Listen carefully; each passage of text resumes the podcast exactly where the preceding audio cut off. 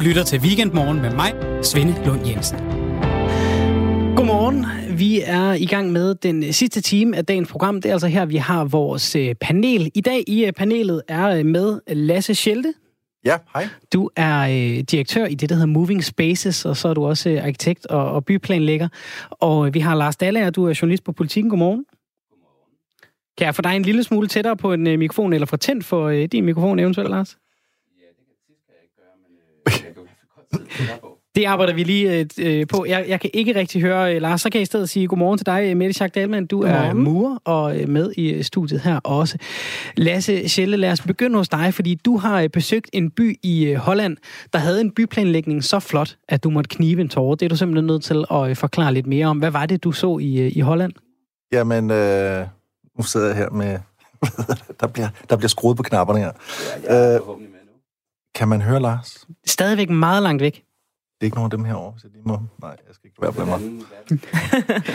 Vi arbejder videre Nå, på, på knapperne jeg, med Lars. Jeg prøver at sige noget imens. Øhm, jamen altså, det er fuldstændig rigtigt. Altså, jeg var i, i Havden i Holland, øhm, og øh, den har været Hollands cykelby flere gange. Øhm, og det, der er så øh, interessant ved den, det er jo, at det er en by, hvor man faktisk øh, fuldstændig øh, er, skal vi sige, har vendt byen på hovedet. Altså, du har fodgængere og cyklister i, i centrum, og så har du bilerne ude i, i periferien, ude i kanten, hvor de kan parkere. Øh, og det betyder, at al sådan, transporten, når du er inde i byen, til indkøb, til skoler osv., den foregår øh, per cykel. Øh, og det betyder jo, at, øh, at man fuldstændig bekymringsfrit kan sende sine børn ud øh, på cykelstier, øh, velvidende, at de overhovedet ikke kommer til at møde en bil på deres vej hen til, til skole eller, øh, eller til venner osv. Øh, og det er, det er øh, virkelig utroligt fantastisk. Og så kan man sige, det der jo er, det er, at vi som, som mennesker er rigtig svære, har dårligt ved at sætte ord på det her med, når vi faktisk møder ting, der er rigtig positive. Vi er gode til at give kritik og sige, det kan vi ikke lide, og sådan noget. Så, så man kan sige, så det er også sådan en meget... Øh, det er en meget dyb oplevelse i virkeligheden, øh, som jeg kun kan anbefale alle at, at gentage. Øh, og så, øh, ja, ja om der er biler i byen og sådan noget, ja, det, det er der selvfølgelig også. Øh, surprise, surprise. Men, øh, men man kan sige, den måde, man har valgt at indrette byen på, har været sagt, at man ville holde fast i den landsby, den, som den var, kan man sige. De kvaliteter, den havde med, at man kendte hinanden, man kunne møde hinanden, man kunne tale til hinanden, man kunne gå øh, hen til hinanden, uden at der skulle være frygt for, øh, for biler osv. Så, så en helt anden tilgang, kan man sige, end det var en af mange byer i Holland, der blev udpeget til øh, kæmpe udviklingsområder. Og de var de eneste, der sagde, ah, jeg tror lige, vi, vi vil faktisk godt gøre det på vores egen måde. Øh, ja. Og hvordan har de så gjort det rent sådan byplanlægningsmæssigt? Fordi det er jo det, der, der, der rammer dig lige i hjertekuglen, ja, Lasse Schelte. Jamen det er jo det her med, at du øh, står af på stationen, og når du står af på stationen i Havden, så øh, har de så lige 700 øh, cykelparkeringspladser mere, end vi har på Nørreport. Øh, så er man ligesom i gang, kan man sige. Og, øh, og afviklingen af det, altså alene den gennemtænkning af, hvordan øh, cykelparkeringen er lige under stationen, som er hævet, så du kan cykle lige ind i stationen, stille din cykel og løber op til toget på ja, altså 30 sekunder, vil jeg sige. Så det hele er fuldstændig planlagt og tilrettelagt til, at det er så nemt som overhovedet muligt øh, at bruge cyklen. Og man kan sige, det er jo også det, vi er gode til i for eksempel øh, København og Aarhus. Det er jo det her med, at, at øh, og også andre byer selvfølgelig, men det er jo det her med at gøre det nemt, og det er jo derfor, folk vælger cyklen. Og så kan man sige, at i Havden, der har man bare været endnu, endnu bedre til det. Og når du så kommer ud af den station, så er du kun omgivet af cykelstier og fortov, og det er den måde, du kommer hen til alle de her vigtige ting på, rådhuset, øh, indkøbscentrene osv. osv. Og når så du ellers øh, vil ud til, kan man sige, der hvor du bor, så kommer du ud på det her store grønne cykelstinet, hvor der er søer, der er vand, der er træer, der er luft, der er legepladser, og her ligger alle skolerne, og bag, kan man sige, de her grønne områder, der ligger så beboelsesområderne, som alle sammen ender blindt underforstået, at de vender deres ansigter ud til parken, og på bagsiden så har de øh, en parkering, øh, som er sådan nogle, øh, man kan kalde det vandskøjer, det vil sige, du har egentlig kun øh, biler, der skal nå deres destination, som er meget, øh, en meget præcis destination, ud fra en stor ringvej. Så det vil sige, du har slet ikke hele den her gennemkørende trafik på den måde. Øh, og det skaber en, en fuldstændig anderledes by, hvor du kan høre, du kan simpelthen høre fuglene synge. Øh, og jeg havde den her oplevelse af at sidde inde på hjørnet af den mest trafikerede gade i Havden, hvor øh, rådhuset ligger. Og der havde jeg fået serveret en kop øh, kaffe, øh, sådan en, en latte med mælkeskum. Jeg kunne simpelthen høre mælkeskummen falde sammen uden for de her helt almindelige vinduer. hvor du havde masser af trafik, masser af cykler, der cyklede forbi. Der var ikke en eneste bil, der var total ro. Og det giver en helt anden øh, oplevelse af, hvad en by er, og hvad en by kan. Øh, og når man ligesom forstår det her med, at du kan sende dine børn fuldstændig bekymringsfrit, de kan selv cykle i 0. klasse frem og tilbage, øh, det, det, det sætter mennesket i centrum, og det sætter livet i centrum på en måde, som jeg vil øh, hvad hedder sådan noget, onde alle byer øh, at have det. Og pointen er også, når du ser de kvaliteter, når du oplever de kvaliteter, så er det fuldstændig selvforklarende, hvorfor er det her den fedeste løsning øh, i hele verden. Lars Dalle er journalist på Politiken. Det lyder jo som øh, dit øh, blads øh, våde drøm, det her. Hvad tænker du om en, øh, en øh, cykelby på den måde? Fordi det lyder jo lige pludselig lidt hult, at øh, vi i Danmark kan, kan kalde København for en cykelby, når, når man hører om Horten i Holland. Jo, nu tror jeg også, at Lasse vil sige, at det nok ikke kan overføres en til en til øh, København, som er en meget større by. Ikke? Øh, der skal en masse varetransport ind. Uh, vi skal alt muligt i den stil. Men, men ellers er det jo en, en, en fantastisk idé, forstået på den måde, at at biltrafik, de her hovedårer, vi har i København, altså de splitter jo en gade ad. Altså man har jo ikke noget at gøre med dem, der bor på den anden side af gaden. Man har knap nok noget at gøre med, med dem, der bor i opgangen ved siden af. Fordi man mødes ikke naturligt nede på fortoget. Øh, og det gør man ikke, fordi der er for meget larm, fordi der er for meget trafik, og fordi det ikke er et rart sted at være. Øh, altså vi kan jo se den udvikling, der har været i København, at, at de steder, hvor vi har valgt at have store, åbne områder uden biler, der kommer bare et liv øh, som er fantastisk. Jeg bor selv ude på noget, der hedder Margretheholm. Øhm, og derude, der har vi store grønne områder, hvor børnene kan løbe ud. Det, det er sådan udkanten af København ude ved Refshaløen. Og mine børn, de kan ligesom strejfe rundt i 200 meter den ene og den anden og den tredje retning, uden at jeg skal være bekymret for, at der er en bil, der møder dem. Det er jo fantastisk, og der er virkelig en stor øh, livsglæde i det, og en stor, tror jeg, social øh, øh potentiale i det her også. Og lad os, lad os høre lidt mere om det, fordi nu har du beskrevet øh, øh struktur, infrastrukturen i, i den her lille Dublo-by nærmest i, ja. i Holland. Hvordan jeg er glad Dublo. Ja, hvordan har menneskene det? Jamen, de har det jo rigtig godt. Altså, det er jo helt tydeligt. Øh, og, du, og netop, du ser de her Altså, hvad skal vi sige? Øh, jeg fristes til at sige, du ser konstant folk, der cykler med en hånd, for den anden hånd, den skal hele tiden vinke til alle dem, de møder og kender. øh, og det er jo også, øh, hvad hedder sådan noget, det er jo... Øh, børns klassekammerater, de møder på vejen. Det er øh, hele skoleklasser, der er ude på tur. Øh, altså, øh, der, altså, du ved, så det, det, der er en konstant sådan interaktion øh, i det her, øh, skal vi kalde det trafikrum, eller hvad vi skal kalde det, som, som du simpelthen ikke rigtig ser øh, andre steder. Og det gør det jo super interessant som øh, inspiration. Øh, for man kan sige også, hvordan, hvordan kan man, øh, du ved, vi er jo rigtig gode øh, til cykling i Danmark, øh, og, og det skal vi også øh, med rette bryste os af. Men man kan sige, at det er også lovligt at, at øh, blive klogere eller blive inspireret andre steder fra. Det er måske noget, vi som danskere nogle gange godt kunne blive lidt bedre til at, at tage ud og, og, og sige, hov, måske... Øh, hvad hedder det, er der andre, der også er dygtige inden for et særligt felt, som, øh, som vi kunne øh, lade os inspirere af. Og det, der synes jeg, det her er et, et rigtig godt eksempel. Mette Schack Dahlmann, du er øh, murer Mm. Hvor mange øh, ladcykler eller cykeltasker skulle I bruge for øh, at komme ud til en opgave, oh. hvis I skulle gøre det på cykel? Jamen, øh, vi skulle i hvert fald bruge en masse motorer, i hvert fald, hvis det er helt sikkert. Det er det første. Øh, Jamen, vi skulle jo bruge rigtig mange, øh, og det tror jeg vil være rigtig svært. Men jeg tror, at de gjorde det førhen, øh, har jeg da hørt nogle historier om i skurvognen, maler og så videre, der har kørt med en stige på, på skulderen og så videre. Det er præcis. Det kunne være, at man skulle tillære sig nogle, øh, nogle gamle øh, evner på, på den måde. Lasse, hvor meget af det her kan vi overføre til, til Danmark? Øh, fordi, hvad kan man sige, byplanlægningsmæssigt øh, er det jo de fleste steder i Danmark for sent at, at gøre noget gennemgribende på den her måde. Det skal ligesom indtænkes fra start. Ja, og det er jo så skide heldigt, at vi faktisk sidder ved at planlægge en ny by lige uden for København. Øh, så det er jo det perfekte sted at gøre det. Øh, altså man kan sige, øh, at jeg mener jo helt klart, at man skal... Øh, være meget mere aktiv i det. Man kan sige, man har i mange år forsøgt øh, af forskellige kanaler, øh, og, og øh, blandt andet øh, dengang, det hed, øh, hed det Amagerfælled tror jeg, den nu meget diskuterede øh, øh, by her, der ligger, der ligger på dele af Amagerfællet.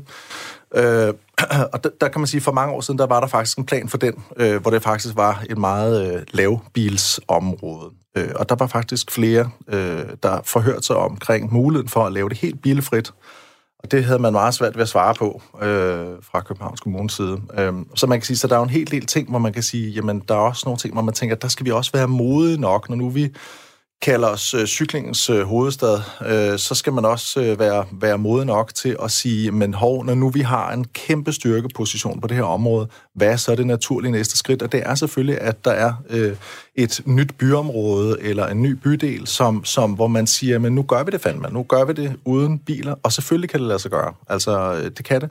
Øh, selvfølgelig kan man sige, jamen, til, øh, hvad så med ambulancer? Jamen, de skal jo så nok have lov at køre igennem. Altså, tingene kan jo løses, men man kan sige, hvis vi taler om om logistik, som Lars også nævnte før, så kan man sige, at der ligger et kæmpe potentiale. Øh, og alle, øh, kan man sige, de her cykelbudfirmaer ser en stor øh, vækst i deres arbejdsområde. Folk vil have klimarigtig transport, øh, og det gælder også inden for, for levering af deres pakker og sådan noget. Og det vil sige, at der er et kæmpe potentiale, og der er udviklet forskellige meget, meget øh, gode cykler, øh, som kan køre med op til, jeg tror, det er øh, 250 kilo. Øh, Øh, og det stiller jo tingene anderledes, så man kan sige, at du kan løse hele den der indre by-logistik i hvert fald. Jo selvfølgelig ikke den hele, men mange af den. Meget af alt det her, som skal leveres til butikker og så videre, så videre, så videre. Øh, DHL har jo åbnet her for nylig en, øh, netop sådan et, et uh, city-logistik varelager ved Nørreport station, som jo netop er cykellogistik og udbringning på cykel. Øh, fordi at de jo har testet det rundt omkring i Holland og Tyskland og fundet ud af, at i de der bykerner der, det er simpelthen hurtigere, og det er mere pålideligt. Øh, så, så det ser vi meget mere af i fremtiden. Så jeg synes, man skulle kigge på den nye ø, der skal ligge uden for København, og så tage konsekvensen af sin egen medicin, og så sige, jamen øh, selvfølgelig skal det være bilfrit område. I Utrecht lige nu, der laver man ved siden af stationen, også i Holland, der laver man et nyt øh, kvarter til, jeg tror det er 12.500 mennesker, uden en eneste bilparkeringsplads. Og hvis vi lige øh, vender blikket mod øh, Horten i, i Tyskland igen, fordi en øh, lytter... Øh, oh, Holland, undskyld. øh, en øh, lytter, Anne Jørgensen, har ringet ind og spurgt, hvad gør man så ved de ældre mennesker i, i byer, hvor der kun skal cykles? Skal de bare holde sig indendør? Selvfølgelig. Nej, hvad hedder det? Øh, Altså, det foregår på den måde, at øh, man kan sige, at til øh, ældretransport, der, har de både, der er både øh, forskellige cykeltransport, altså, og der er også golfbiler, som hvad skal vi sige, får lov at køre rundt. Øh, så det vil sige, at man kan sagtens blive, øh, blive hentet og blive kørt ned og købe ind øh, med de her øh, golfbilsbusser, som sådan set øh, giver dig en mobilitet, der egentlig er bedre, end hvis det havde været bus, fordi igen, du skal forestille dig, uden for din gadedør, der har du en øh, cykelsti, og den kan du så gå ud og sætte dig i den her golfbil, og så køre hen til din øh, destination, hvor du vil købe ind, eller lægen, eller hvad du nu skal, eller til stationen. Så på den måde, så er det egentlig øh, en mere effektiv og direkte transport, end man ville opleve med mange busser i byer. Så de er virkelig gået hele vejen? Altså alt er tænkt ja. igennem her? Yes. Kan du prøve, Lasse selv lige at beskrive det her øjeblik, du, du beskriver i din klumme, som også har været bragt i, i politikken, hvor, hvor du simpelthen må knibe til over, hvor smukt det er i Horten ja. i Holland? Ja, men altså, det var jo, øh, jeg vil sige, jeg var, var, var godt op og, og støde, da vi stod foran den her skole her, øh, hvor jeg blev vist rundt af André, øh, som, som arbejder for, for Havdenby øh, og er cykelambassadør. Det er simpelthen hans øh, titel, og det er jo fantastisk. Øh, og så, så kom vi forbi den her skole her, hvor han sagde sådan, ah, lad, os, lad os lige prøve at stille os her nu klokken sådan lige omkring to. Lad os lige prøve at se, hvad der, hvad der sker her, når de kommer ud. Og så kan man sige, det vi stod der og oplevede netop alt det her liv, øh, der kommer ud, øh, at du har, det eneste du kan høre, det er, er øh, glade børn, øh, der øh, vælter ud og på cykelstierne, og du har øh, ladecykler med plads til øh, vel nærmest 10 øh, børn, ikke? 8-10 børn øh, på de her ladecykler, to bagpå. Det er jo lovligt i Holland. Øh, det er jo også en anden ting, man kunne undre sig i, i København og Danmark, at man ikke øh, bare øh, forændrer den lov. Øh, det er fuldstændig lovligt at køre to på en cykel bagpå. Øh, og så har du alle de her mennesker, du har alt det her liv, og du har, du kan høre fuglene synge, du kan se børn, der bare løber uden at kigge lige over i grønne områder og sådan noget. Altså, det er simpelthen en helt anden oplevelse. Og man kan sige, det var jo ligesom sådan efterrationalisering af at sidde der i toget og tænke på, hvordan du var kommet rundt på det grønne område og genopleve de her børn. Jeg har også selv børn på, på øh, 8 og 11. Øh, og det, det går simpelthen lige, lige i hjertet på en, når du ikke hele tiden skal sige, øh, pas nu på, og kig nu du for, og der er et lyskryds, og du må ikke gå, hvis ikke der er biler, og sådan noget. Du kan bare, altså det der med at opleve, det er så svært som menneske, det der med positivt og i talesætte, øh, bruger jeg lige det ord, øh, det her med, hvad er, det, hvad er det, vi godt kan lide? Og det der, det var bare noget, alle i hele verden godt ville kunne lide. Altså, det var oplevelsen af, virkelig, det var folk, der var frie i ordets egentlige betydning. Det var simpelthen en øh, utrolig oplevelse børn, der, der er helt frie børn. Det var skønt. Altså, jeg kan lige se for mig, at jeg skal komme med en golfbil, og så have et par tons murbrokker bagpå. Det kunne da være meget sjovt at køre igennem bilen. Ja, altså Sådan man kan en firmabil, sige... der er en golfbil. Klart, men man kan sige, at pointen er jo, at selvfølgelig er der jo øh, undtagelser, og selvfølgelig mm. bliver der også bygget ting og sager. Øh, Jamen, der er der muligheder og i det. det. Kan løses. Det er jo bare billedligt, at ja. jeg lige kunne se det for mig. Ja, ja, ja på den måde. Ja, præcis. Ja, ja, ja. Altså, ja. Ja. Øh, men man kan sige, at men, men bare for at følge op på det der med, jamen de kan jo ikke fungere, eller hvad, hvad, hvad der kunne være kommentarer. Øh, ja. øh, og man kan sige, det gør det jo så, af punkt et. Og punkt to, så kan man sige, jamen det kan da godt være, at det giver nogle flere komplikationer, end man måske er vant til, men det er jo så prisen. Det, det er vi jo villige til at betale på så mange andre områder, mm. så hvorfor ikke på vores område, som handler om vores, vores velvære og vores øh, interaktion med hinanden, det er da enormt meget værd. Lasse Schelle, jeg er nødt til lige at, at spørge, fordi når vi taler om øh, cyklister i Danmark, så noget af det, folk tit er utilfredse med, det er de her motionscyklister i trikot, der brager afsted ja. på, øh, på cykelstier og veje. Hvordan har man det i Horten? Altså er, det, er der bare et, øh, er der, er der sådan en, et helt øh, udbrud? Det er jo også et, et godt sted for cykling. Holland brager, brager folk bare igennem byen øh, i, øh, i trikot og på racercykel? Mm, altså, og ladecykler. Ikke? Ja, altså der er masser af ladecykler. Ja, ja, masser af ældre ladecykler. Øh, jamen altså, det man skal forstå med... Øh, altså, der er flere ting i det. Jeg vil, jeg vil kort sige, så kan man sige, på det tidspunkt, hvor jeg var der, øh, der var alle de der øh, trikotdirektører, de var nok på arbejde. så, øh, så dem var der ikke så mange af lige på det tidspunkt. Men, men jeg vil også vente om, og så vil jeg sige, at der er en helt grundlæggende forskel i den måde, man cykler på i Holland og Danmark. Hvor man kan sige, at i Danmark, der har vi lavet et system, som, hvad skal vi sige, kopierer bilens måde at opføre sig på. Altså, vi har dedikerede veje, vi ved, hvor cyklerne skal være. Det er skide smart, fordi det er rigtig nemt at forstå. Fodgænger, cykel, bil osv. Øh, I Holland, der har man jo det her øh, shared space, som det hedder, som, som dybest set betyder, at alle er på det vejområde samtidig. Og det betyder, at alle tager hele tiden hensyn til hinanden. Og så tænker man, jamen, øh, så må alle jo dø, og det giver totalt kaos. øh, og så kan man sige, det gør det bare ikke. Altså, oplevelsen er jo, de sammenligner det lidt selv med, med fuglesværme eller bisværme. Altså, øh, og du har den her, du kan have de her situationer, hvor man kan sige, at man som dansker vil typisk tænke, åh oh, nej, venter han nu på mig, eller øh, skal jeg stoppe, eller hvad er situationen? Og i Holland der er det helt omvendt der går man bare. Altså, du skal over, du går bare. Øh, og så må cyklen, de kører udenom, og det gør de. Det er helt enkelt. Øh, og det giver sådan en helt anden, altså det er fuldstændig sådan en surrealistisk oplevelse af, netop bare sådan at bevæge, bevæge sig gennem vand, der skiller på en eller anden måde. Øh, så, så man kan sige, at de har sådan en helt anden cykelkultur med det der, øh, som også gør, at de også cykler langsommere, dermed kan man sige kursiv mindre effektivt. Øh, og der er vi jo meget, meget effektive. Vores gennemsnitshastighed, når man har kigget på det, i hvert fald i København, er jo øh, en helt del højere end den hollandske. Og det er jo ligesom det der trade-off, der er. Vi er mega effektive, de er meget mere, kan man sige, inkluderende i deres cykling, kunne man sige. Tusind tak øh, i øh, første omgang, øh, Lasse Schelle. Lad os vende blik mod dig, Lars Daller. Du er journalist på Politiken og har skrevet en klumme, der hedder Vemmelse af et fantastisk brændstof i kampen mod vores kroppe. Det handler ligesom om at vægten går lidt op og lidt ned i løbet af året, og så kommer julen. Så får den en, en ordentlig en over nakken, hele julen med mm. mad og alt det lækre, der hører til, og så står man altså der i januar og er lige blevet lidt større, end man plejer at være. Og alle kosteksperter og diætister og så videre, de siger, hvis du vil tabe dig, skal du lægge dit liv om, men du siger nej. Du vil have lov til at gå på fastekur og bruge en juicer i, øh, i januar. Hvorfor det? Det har at gøre med, at altså, du beskriver min oplevelse meget godt, det her med, at, at jeg føler, at jeg har den her kamp mod min egen krop, som er sådan en stillingskrig, eller første verdenskrig, ikke? hvor vi, vi har vores øh, forskansninger, og så lægger vi og skyder på hinanden, og nogle gange så vinder vi 100 meter. Nogle gange taber vi 100 meter. Øh, det vil sige overført på kroppen. Altså nogle gange så tager vi lidt på, nogle gange taber vi os lidt, nogle gange så kommer vi til at drikke for meget, og så går vi i den anden retning øh, og holder nogle uger uden. Ikke? Øh, og så kommer så den der jul. Og så er det som om, jeg har det i hvert fald sådan, så giver jeg slip i taget på mig selv. Og øh, jeg gør det sådan helt på den der måde, hvor jeg lige pludselig ikke vil se på min vægt. Altså, jeg vil ikke veje mig mere længere. Og så giver jeg slip på mig selv, og så så kommer jeg igennem det her jule- og nytårsperiode, og så kommer jeg ud på den anden side sådan cirka 2-3 kilo tungere. Og så er det, jeg bliver ramt af den der væmmelse. Øhm, og så går jeg i gang. I mit tilfælde er jeg så gået i gang med en, med en fastekur, og vi lå den juicer, ikke? og de der ting, som er så banale og forudsigelige på en eller anden måde. Øhm, og min pointe er vel nok egentlig, at den proces, øhm, den er nok egentlig meget sund. Og den er i hvert fald naturlig.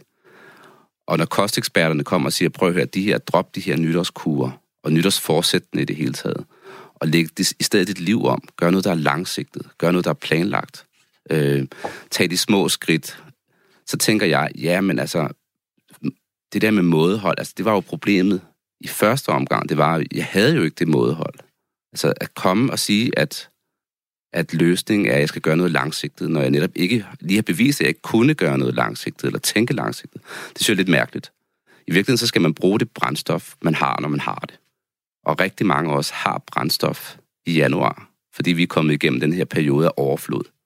Og, og vi, vi er ramt af den her, som jeg føler er en, sådan en vemmelse, ikke bare mod kroppen og det der, de der vægt, de der kilo, man er kommet på, men også mod, at man har været igennem det her fuldstændig overdrevne indtag af ting. Og så sluttede jeg af med den her nytårsaften, hvor der også bare næste dag, der ligger der bare våde fyrkeristykker overalt. Ikke? Altså det der overflod, så bliver man, altså, man har jo lyst i januar til, at nu skal det være renere, det skal være enklere, øhm, og der er enormt meget brændstof i det. Og det tror jeg, man skal bruge til at få tabt de der kilo, og få, få prøvet de forskellige kurer af. Man tager jo en hvert år, ikke? Øhm, og, og, og så få noget erfaring med sin krop, og få erfaring med, hvad der virker, og hvad der tjener en godt. Kan du prøve at øh, give os nogle eksempler på, på dine januar-eksperimenter, Lars? Hvad har du øh, kastet over? Altså nu har jeg jo, altså jeg er jo samtidig også fødevarereporter, så, så jeg har jo... Øhm, det lyder også en konflikt, Lars. ja, men det, jeg har også en, en, en, en, en nysgerrighed over for forskellige diæter, så det er ikke kun fordi, at jeg hopper på en hver idiot-diæt derude, vel? Øhm, men jeg har prøvet paleo-kur, jeg har prøvet sådan noget LCHF, eller jeg har prøvet lidt keto, jeg har prøvet... Virker altså, de? Ja, det gør de. Øhm, altså alle kurer virker jo. Altså alle kurer virker jo så langt, at hvis man ikke spiser særlig meget af et eller andet i løbet af januar, så skal man jo nok tabe sig et par kilo. Og man vil også det er fælles for alle kurer, det der med, at man får også en lethed, og hey, jeg får mere energi af den her kur. Det siger folk jo altid, uanset om de har været på vegansk mad, eller om de har været på sådan en køddiæt, ikke? carnivore, som det hedder i øjeblikket. Så, øh, så det virker, ja. Øhm, og man kan også få kæmpet de der kilo ned, hvad jeg synes er i sig selv er, er, er til gavn, ikke? Altså, fordi så kan man fortsætte den der skyttekrig et år til, ikke? Uden at... Altså det, der sker er jo for folk, er, at folk generelt set fra teenageårene til 50 år gamle, så så stiger de med et, et halvt til et kilo om året. Og det er sådan en helt naturlov. Øh, og derefter så går det så lidt ned ad bark, fordi de begynder at tabe øh, muskelmasse og sådan nogle ting. Men det er sådan en naturlov, ikke? Og, og rigtig mange af de kilo, de kommer altså på i juletiden. Jeg tror, at omkring 70 procent siger, at der noget forskning, der tyder på. Så, så, så der er virkelig noget på spil der, og der er virkelig altså, der er en god ræson i at prøve at tabe de der kilo, synes jeg, i januar, når man har den der vilje til det. Ja, jeg har jo personligt, jeg får nogle gange sådan en, en opgivenhed efter, efter julen, fordi jeg tænker, nu har jeg spist så meget, det kan dårligt nyt at gøre noget ved det nu. Altså, øh, altså en helt, helt, helt resignerende tilgang til det. Også fordi, nu siger du, Lars, det her med, at man fra teenageårene øh, tager på, det, det hænger også sammen med det der, man begynder måske at have sine egne penge, og det går op for en, gud, hvis jeg har lyst til en kage, så kan jeg bare gå ned og købe en. ja. Det har man jo aldrig kunnet som, øh, som barn, der var det jo kun... Men man må når... vel også gerne spise en kage, altså det er vel bare i uh, mindre portioner og så videre. Altså jeg tænker sådan slanke... Altså jeg har hørt, at det ikke, men, men at der er evidens eller bevis for, at slankekur ikke har den store effekt. Og jeg ser lidt slankekur som den her at man skal tjene penge. Altså, der er en kæmpe indtjening i det. Ikke? Og så er det også det der med, med kropsidealer, øh, jeg synes kan være problematiske omkring slankekur. Ja, men der er jo helt klart noget i, at altså det, det har alle eksperter jo også ret i, at, at der er noget uholdbart ved det her mm. med, at vi vælger at tage på, og så væmmes vi, og så prøver vi at finde en eller anden quick fix på det. Ja. Øh, så der er noget uholdbart i det, det er jeg fuldstændig enig i, og man skal jo lave de der langsigtede kostomlægninger. Men samtidig er vi jo også i en situation, hvor altså, realiteterne er jo, at vi tager på i juli. Det er jo de realiteter, vi skal forholde os til. Altså, den, I den bedste verden, så gjorde vi det ikke, men det er bare ikke den verden, vi lever i. Altså, vi lever i den verden, hvor vi over julen, så ligger vi på sofaen, og vi, vi får alt for meget mad, og vi bliver fyldt op på sådan en sådan lidt ubehagelig måde i virkeligheden, synes jeg. Hvad er det så, hvis vi lige ser bort fra, fra julen et øjeblik, Lars? Hvad er det sådan ved den moderne verden, der også gør det svært for os at, at holde den samme vægt? Jamen, det er jo det her med, at vi lever i et, sådan et, et madmiljø, kan man sige, hvor der er mad over det hele. Det var der ikke, da jeg var barn. Øhm, det der med sodavand, altså lav som høj, der var ikke nogen, der drak sodavand ud over i, i weekenden. Det var bare ikke sådan noget, man gjorde. Det, det var dyrt. En, øh, sådan en halvanden liter cola kostede 22 kroner eller sådan noget dengang. Du mener en liter cola, Lars? Ja, var det, det var en liter ikke? I, i glas, ikke? øh, og så kom halvanden liter bagefter, men de kostede sådan noget 22 kroner, ikke? så det var jo en luksusvare. Øh, dengang 22 kroner, det svarer jo til 6.000 i dag eller sådan noget. Nej, men, øh, Men så, så, så det var jo ikke den mulighed. Øh, den mulighed er der jo hele tiden nu, så vi er jo udsat for et enormt pres udefra, øh, som hele tiden kommer øh, for at forbruge. Det er ikke bare en mulighed, det er også et pres i virkeligheden, der kommer. Ikke? Vi taler mere på den anden side af nyhederne lige om et øjeblik. Her er Anne Philipsen. Klokken er halv ti. Muligheden for en fast forbindelse over Kattegat, der skal forbinde Østjylland og Sjælland, har været til debat i flere år. Og sådan en Kattegatbro, den er stadig på bordet. Regeringen har nemlig besluttet at videreføre en forundersøgelse af en fast forbindelse over Kattegat, som allerede er i gang. Det oplyser Transport- og Boligministeriet i dag. Ifølge regeringen så kan en bro over Kattegat binde Øst og Vest Danmark tættere sammen, og samtidig så kan forbindelsen forkorte rejsetiden mellem Aarhus og København med op til halvanden time for både bilister og togrejsende, lyder det. I 2018 der afsatte den daværende VLAK-regering 60 millioner kroner til at undersøge mulighederne for en Kattegat-bro, og forundersøgelsen af projektet bliver altså videreført på finansloven nu. En forundersøgelse det er en forudsætning for, at politikerne kan træffe en endelig beslutning om at bygge en fast forbindelse. Den skal blandt andet belyse de klima- og miljømæssige aspekter, der er ved sådan en Kattegat-bro. Transportminister Benny Engelbrecht understreger, at en mulig bro skal være både for biler og tog. Da VLAK-regeringen præsenterede ideen om en Kattegat-bro i sin tid, der blev den faktisk modtaget overvejende positivt på Christiansborg. Den interne vagthund i Forsvarsministeriet skal have bedre vilkår, og derfor så har Forsvarsminister Trine Bremsen besluttet, at Forsvarsministeriets interne revision den skal styrkes, det skriver politikken. Beslutningen kommer efter flere år, hvor ministerier ellers har svækket og i nogle tilfælde helt droppet dets vagthunde. Trine Bremsen siger, at styrkelsen sker som en konsekvens af sagen om formodet svindel i Forsvarsministeriets ejendomsstyrelse, hvor to medarbejdere i styrelsen er blevet politianmeldt for mulig millionsvindel i forbindelse med indkøb. I 2016 og 2017 der blev Forsvarets interne revision reduceret fra 13 til 8 ansatte. Den australske regering vil afsætte, hvad der svarer til over 350 millioner danske kroner til turistsektoren nu.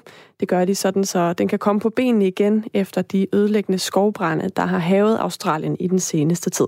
Den australske premierminister Scott Morrison siger ifølge nyhedsbyrået DPA, at turismen i Australien står over for den største udfordring i historien. Et ud af 13 jobs i Australien knytter sig til turisme og rejseliv, og antallet af udenlandske turister er faldet med mellem 10 og 20 procent siden brændene begyndte i september måned. Den økonomiske hjælp til turismen den inkluderer penge til markedsføring nationalt og internationalt, og brændene i Australien har indtil videre ødelagt over 2500 hjem og kostet 29 mennesker livet, og et areal, der er større end det dobbelte af Danmark, er blevet raseret af flammerne.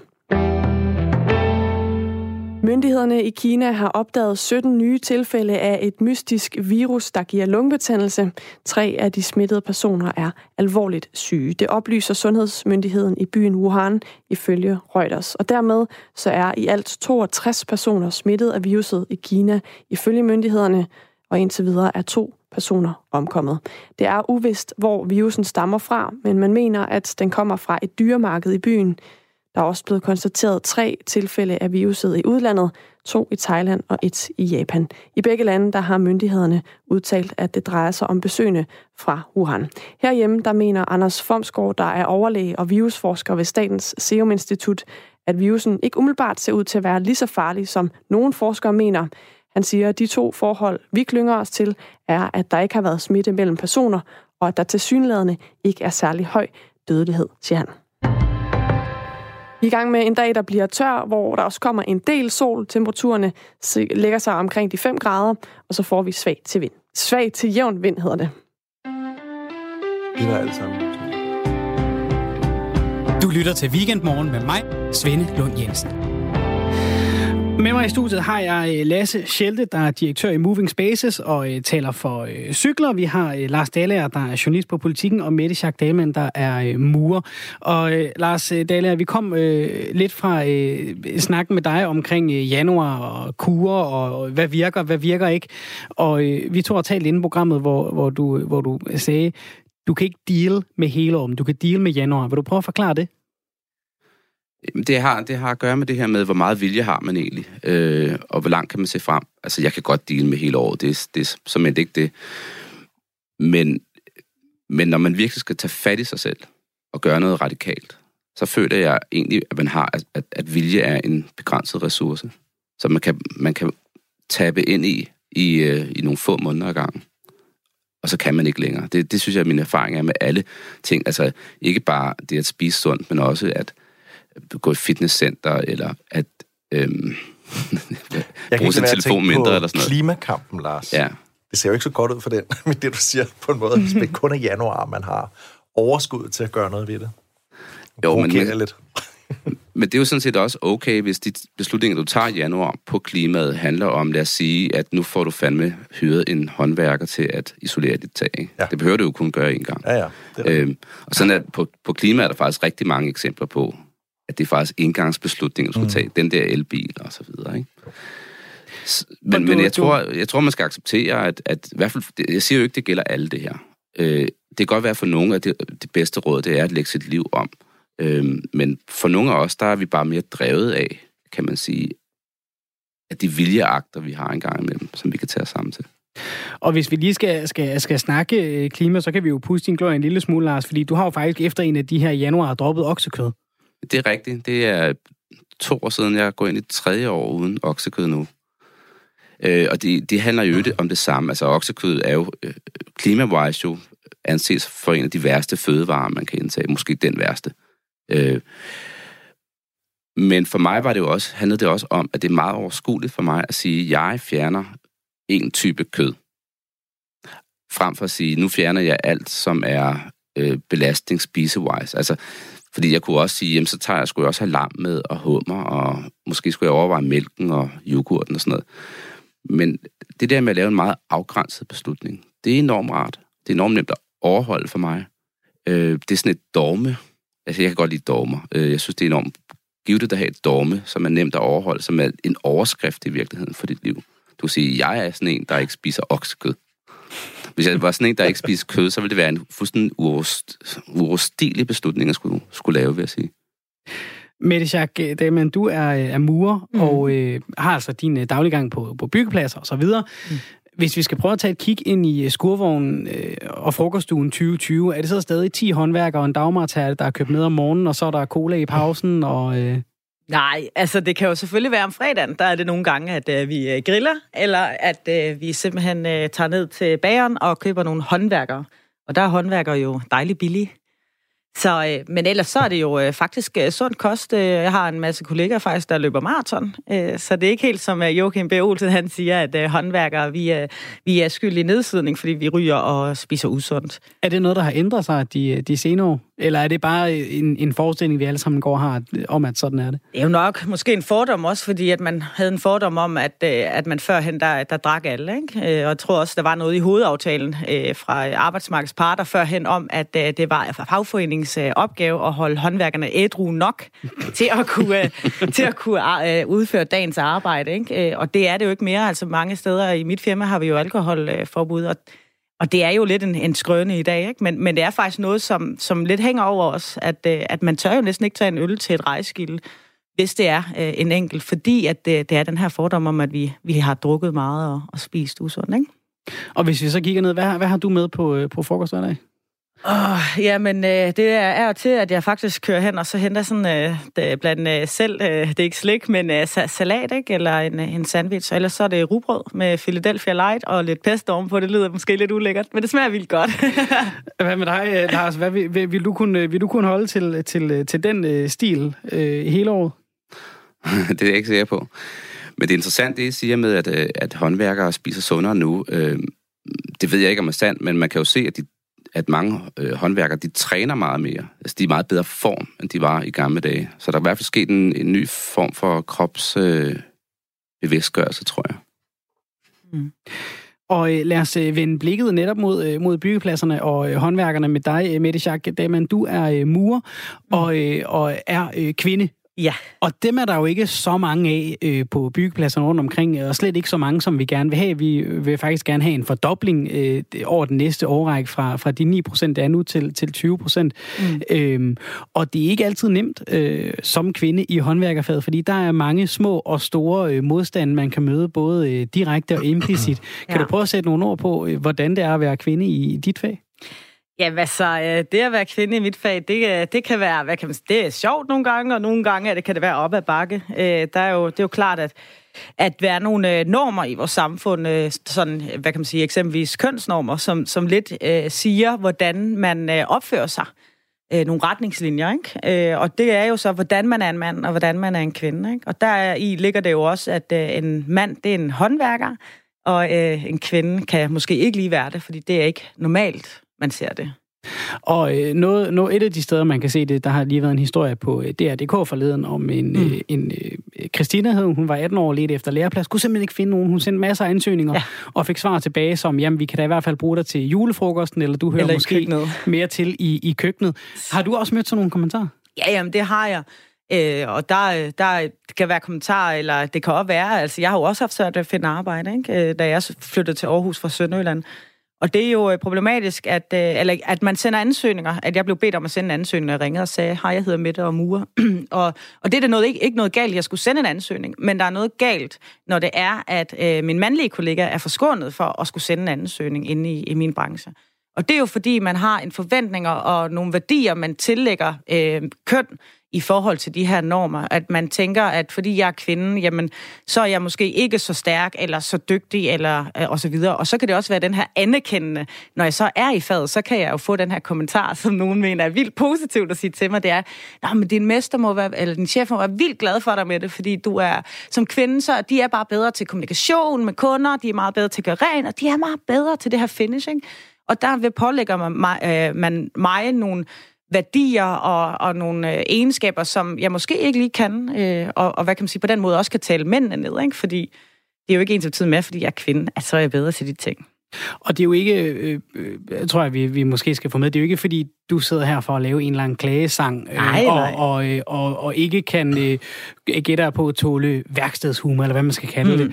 det. Men, men at, at adgangen til faget simpelthen er sværere for kvinder. Ja, adgangen er jo sværere, fordi at man, man har nogle fordomme om mig som, som kvinde, ikke? Og, øh, og det er jo, at det, det kan være svært, og at, at jeg skal kæmpe over. Altså, der er jo ikke en dag under min uddannelse, eller i dag, hvor jeg ikke skal tage stilling til mit køn ude på arbejdspladsen. Øh, og der er ikke en dag, hvor det er, at... Øh, at man ser, at øh, for eksempel der kan stå på, øh, på vores øh, skilt, øh, sidste mand lukker, og så laver jeg jo lidt sjov med det, sådan fedt, så hvis der er indbrud, og jeg, der, ikke er, der er glemt at blive låst, jamen, så er det ikke mit, mit ansvar, så kan jeg ikke... Øh.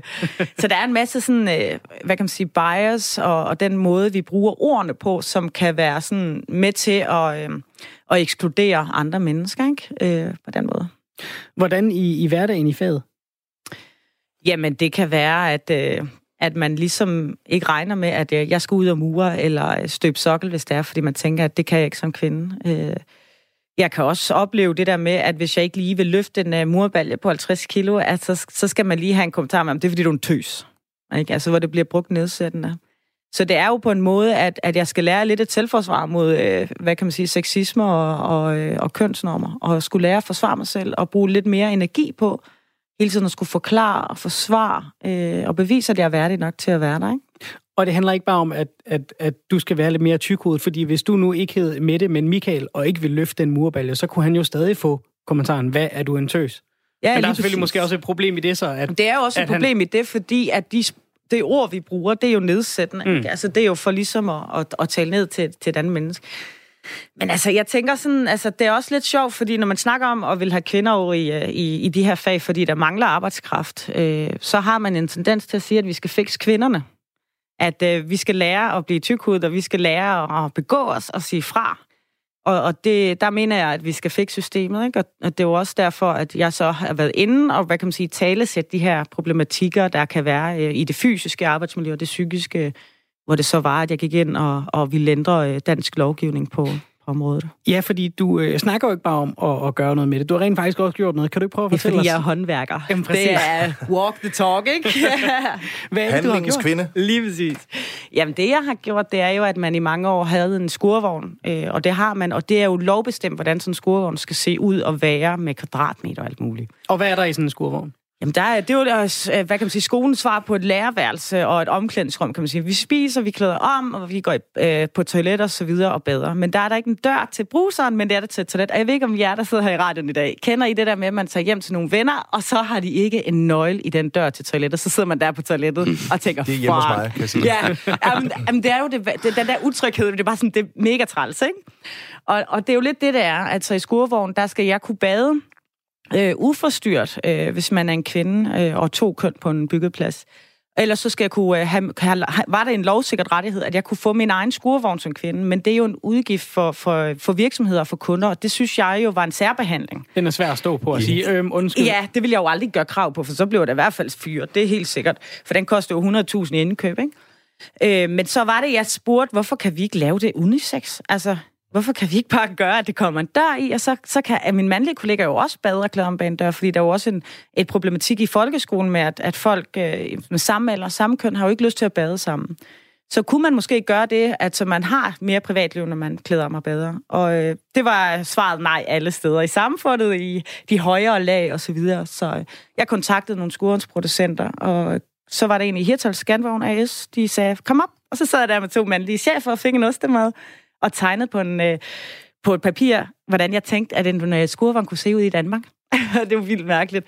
Og de sagde, det ville vi gerne være med til at bygge. Så de ændrede hele deres produktion, og så fik jeg den bygget, og så sad jeg og tænkte sådan, nå, men den her skurvogn skal jeg jo ikke bare have. Så jeg tænker, det, på den måde, det var fedt. Så jeg tænkte, det skulle da også gælde for mine kollegaer i hele Danmark. Mm. I hele bygge- og anlægsbranchen, ikke kun murer. Og så øh, skrev jeg til beskæftigelsesministeren og ligestillingsministeren, og de svarede ikke så hurtigt på mail, så jeg sendte den, skrev Det over gør de heller Messenger. ikke, når jeg skriver, Nej, jeg jamen, jeg skrev over Messenger okay. Der på det tidspunkt. Det virkede super fint. og så var det jo, at øh, de øh, ikke kunne komme til Jylland, ministerne. Og så jeg kør, fik kørt øh, skurvognen til Christiansborg og stillede den op der udenfor, og så havde jeg min hjemmebragte kaffe og kage, og, hvor vi sad med Udenrigsministeriets kongelige porcelæn, ikke? Og så inden mødet på en time, der siger beskæftigelsesministeren der på det tidspunkt, Troels Lund øh, Poulsen, at øh, yes, det skal vi have ændret, fordi jeg sagde til ham, det her det er den praktiske løsning, den her unisex -gården. Men jeg sagde også, der er en lov, der skal følge. Det skal gøres sådan, det gælder for alle, så mit køn ikke er en udgift øh, for kvinder. Og det er jo det, jeg mener med ikke fix øh, køn, kvinderne, men fikse systemet, fikse kulturen osv. Og, og det var et, et sted, jeg kunne starte. Så, så jeg ændrede en lov, der blev lavet i 1992, og som alle havde sagt var umulig. Så jeg har faktisk været den mest hadet murer på grund af en dør i Danmark, ikke? fordi alle havde en kommentar til det på, på sociale medier, og, og alle mulige øh, trusler og hadebeskeder. Og i dag der er så blevet en af de mest elskede murer på grund af en dør. så, Okay. hvis man, så det er sådan lidt, lidt voldsomt, hvis man ændrer på kultur, ikke? Hvorfor tror du, du fik hadebeskeder? Hvor er det?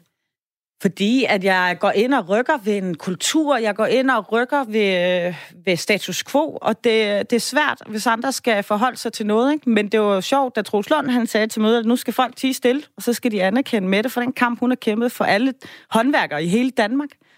Øh, fordi hun har ret. Og så, da han sagde, jeg har jo heller ikke lyst til at stå i bare røv over og bade over for alle mine kollegaer, Mm. så sagde alle folk, jamen selvfølgelig. Ikke? Så det er jo også lidt det der med, at måske at jeg har været en kvinde, og sådan, jeg er hysterisk, eller så er jeg for bossy, og så videre. Ikke?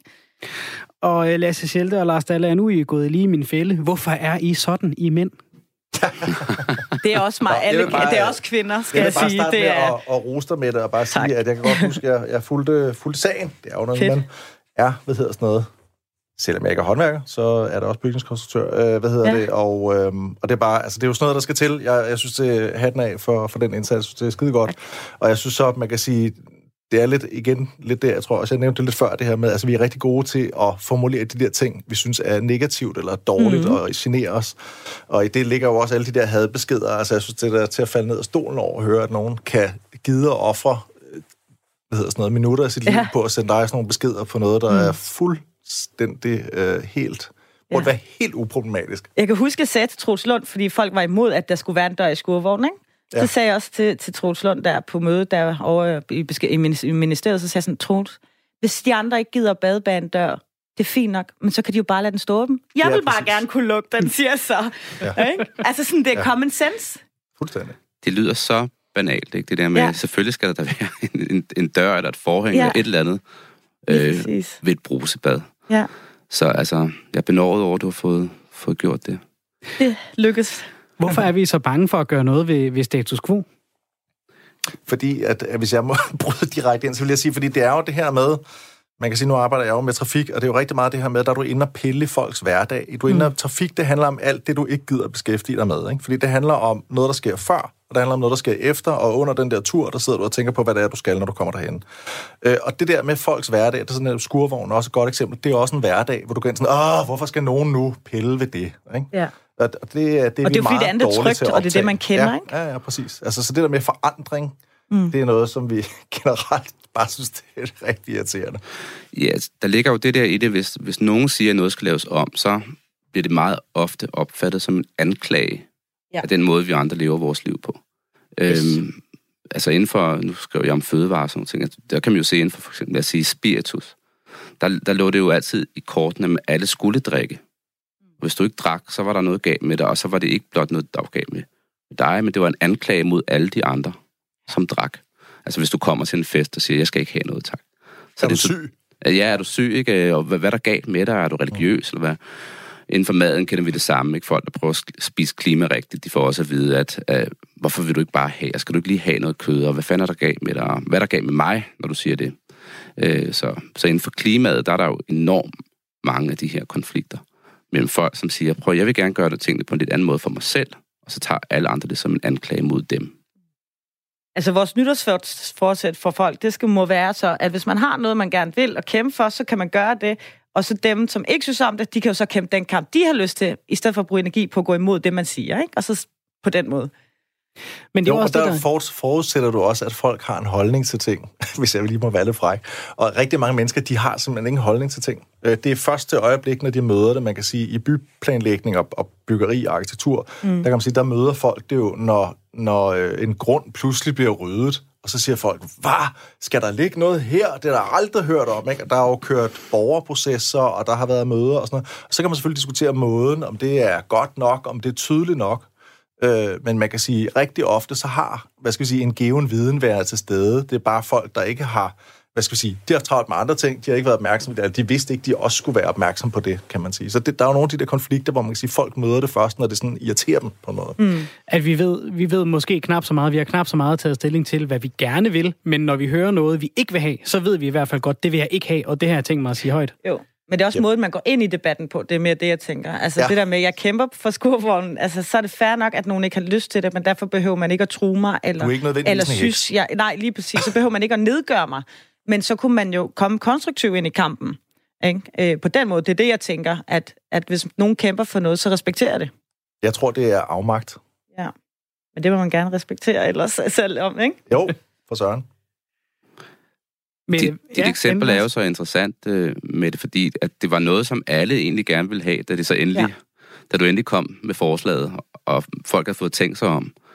Øh, så det, det er jo sådan et, et ekstremt godt eksempel på, hvor at vores vaner er på en måde også vanedannende. Altså mm. vi og vi tænker, altså, hvor, hvor, hvor meget vi gør, som vi aldrig nogensinde tænker om. Vi ved ikke, hvad det er, vi laver, før der er nogen, der siger, prøv at høre, det der, kan vi gøre det på en anden måde? Men jeg oplevede det faktisk også lidt, lidt sjovt, altså kvindelige håndværk og så videre, at, at der er også en modstand der, og det er der jo. Det er jo ikke fordi, man, man er, hvad kan man sige, to modstandere.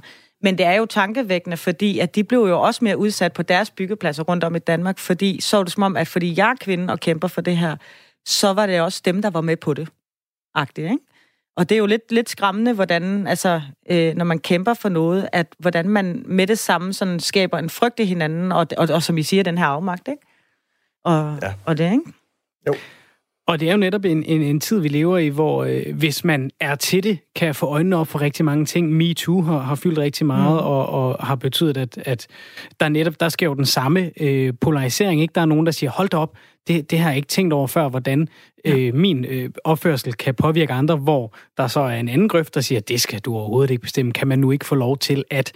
Mm. Hvad har været nogle områder, hvor I hver især har, har fået øjnene op de senere år og tænkt, hold da op, det, det, tager jeg lige til efterretning. Nu gør jeg noget andet øh, i mit liv, fordi det giver da meget mere mening nu med den her viden.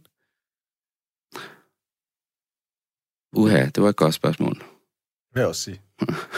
Man hopper bare ind, når man har noget. Altså, jeg tror bare, jeg tænker sådan generelt, altså, at jeg, jeg er blevet mere, efter man har, har taget en kamp og fået nogle slag, at så har jeg mere sådan fået viden og bevidsthed om, at jeg skal måske ikke uh, negligere det, andre folk siger, Mm.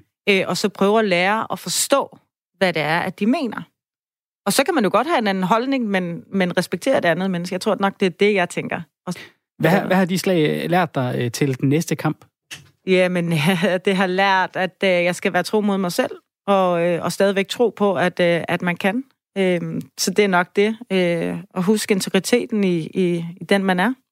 Og så vil jeg følge op med det, og så vil sige, altså, jeg mener også, at man skal, hvad skal jeg sige, altså, man er jo nødt til at insistere på debatten, fordi hvad er alternativet? Mm. Ja, Altså, ja. øh, og, og man kan sige, det er jo, det er jo øh, hvad hedder sådan noget, altså, jeg vil sige, al forandring er jo svær. det er jo også sådan set også præmisse for, for mit arbejde et eller andet sted. Altså, det er jo også det at arbejde med, med forandring. Øh, og, og, og, og der er så mange dele af det, men jeg vil sige, det som i hvert fald fylder øh, rigtig meget, det er jo netop psykologi. Altså, man kan sige, inden for, inden for trafik, så vil jeg næsten sige, det er måske 80% psykologi og 20% anlæg. Øh, fordi det handler så meget om at få folk hen det sted, hvor de netop kan se det der, hvor de kan se et værdien af de der ting. Øh, og så kan man sige, så, så er de klar. Så, er de, så, er de, så, altså, så, har de, så lytter de, kan man mm. sige. Ikke? Men man skal først have dem derhen, før at, at man kan tage den diskussion, kan man sige. ja.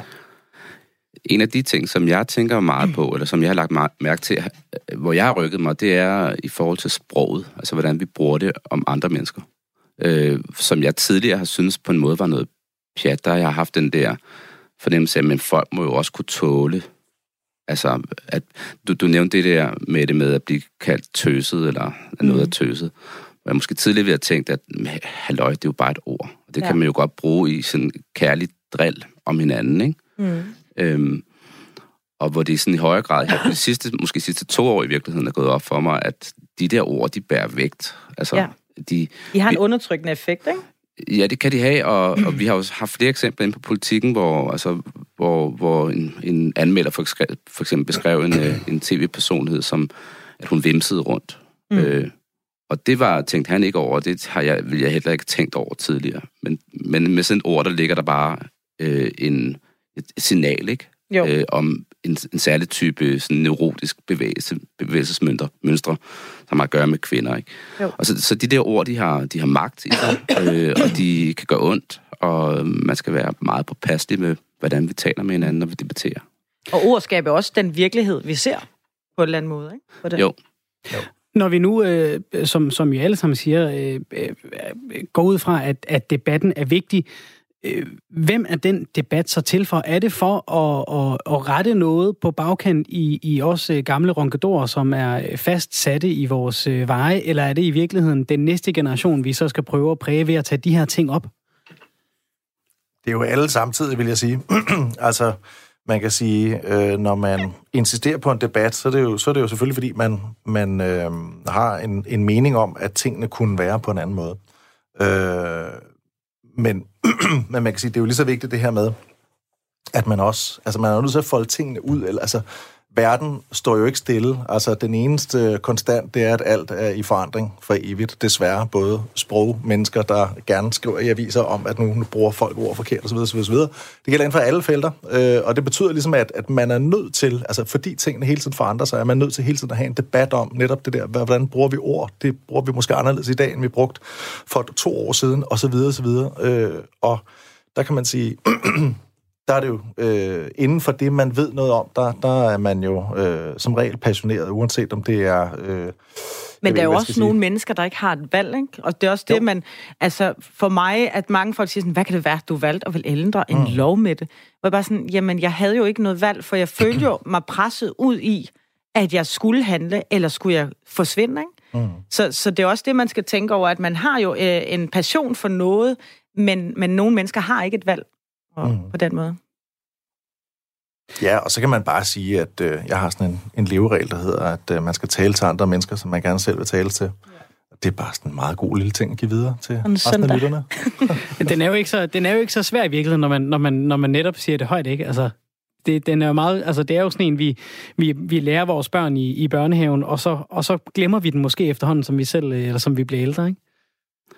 Og så holder den jo heller ikke helt, kan man sige, fordi jeg tåler måske mere end andre. Mm. Øh, øh, eller jeg opfatter måske ikke ordene så hårde, som andre gør. Så det, hvis man lever efter den regel, så ender man jo hurtigt ud i, at man kan kalde folk for alt muligt. Ja, det er rigtigt. Så, så det er jo problemet med den, kan man sige. Så det er måske virkelig også at, at lytte til, hvad andre siger, når, når de siger, jamen jeg vil ikke tales til eller om på den måde. Ja, det der med at anerkende andres øh, grænser. Så landede vi et øh, ret fint sted alligevel. Tusind tak øh, til dig, Lasse Schelde, arkitekt og bygningskonstruktør. Lars Dalle er journalist og fødevareskribent på øh, Politikken. Og øh, Mette Schack Dahlmann, murer, for at være med her i dag og øh, give ja, lidt øh, ord om, hvad I hver sær går og laver. Både øh, om, om det, ja, I selv laver, og et par om det, de andre laver også. Tak. Ja, tak. Rigtig god øh, søndag til dig, kære lytter. Klokken er øh, 10. Her får du nyheder med Anne Philipsen.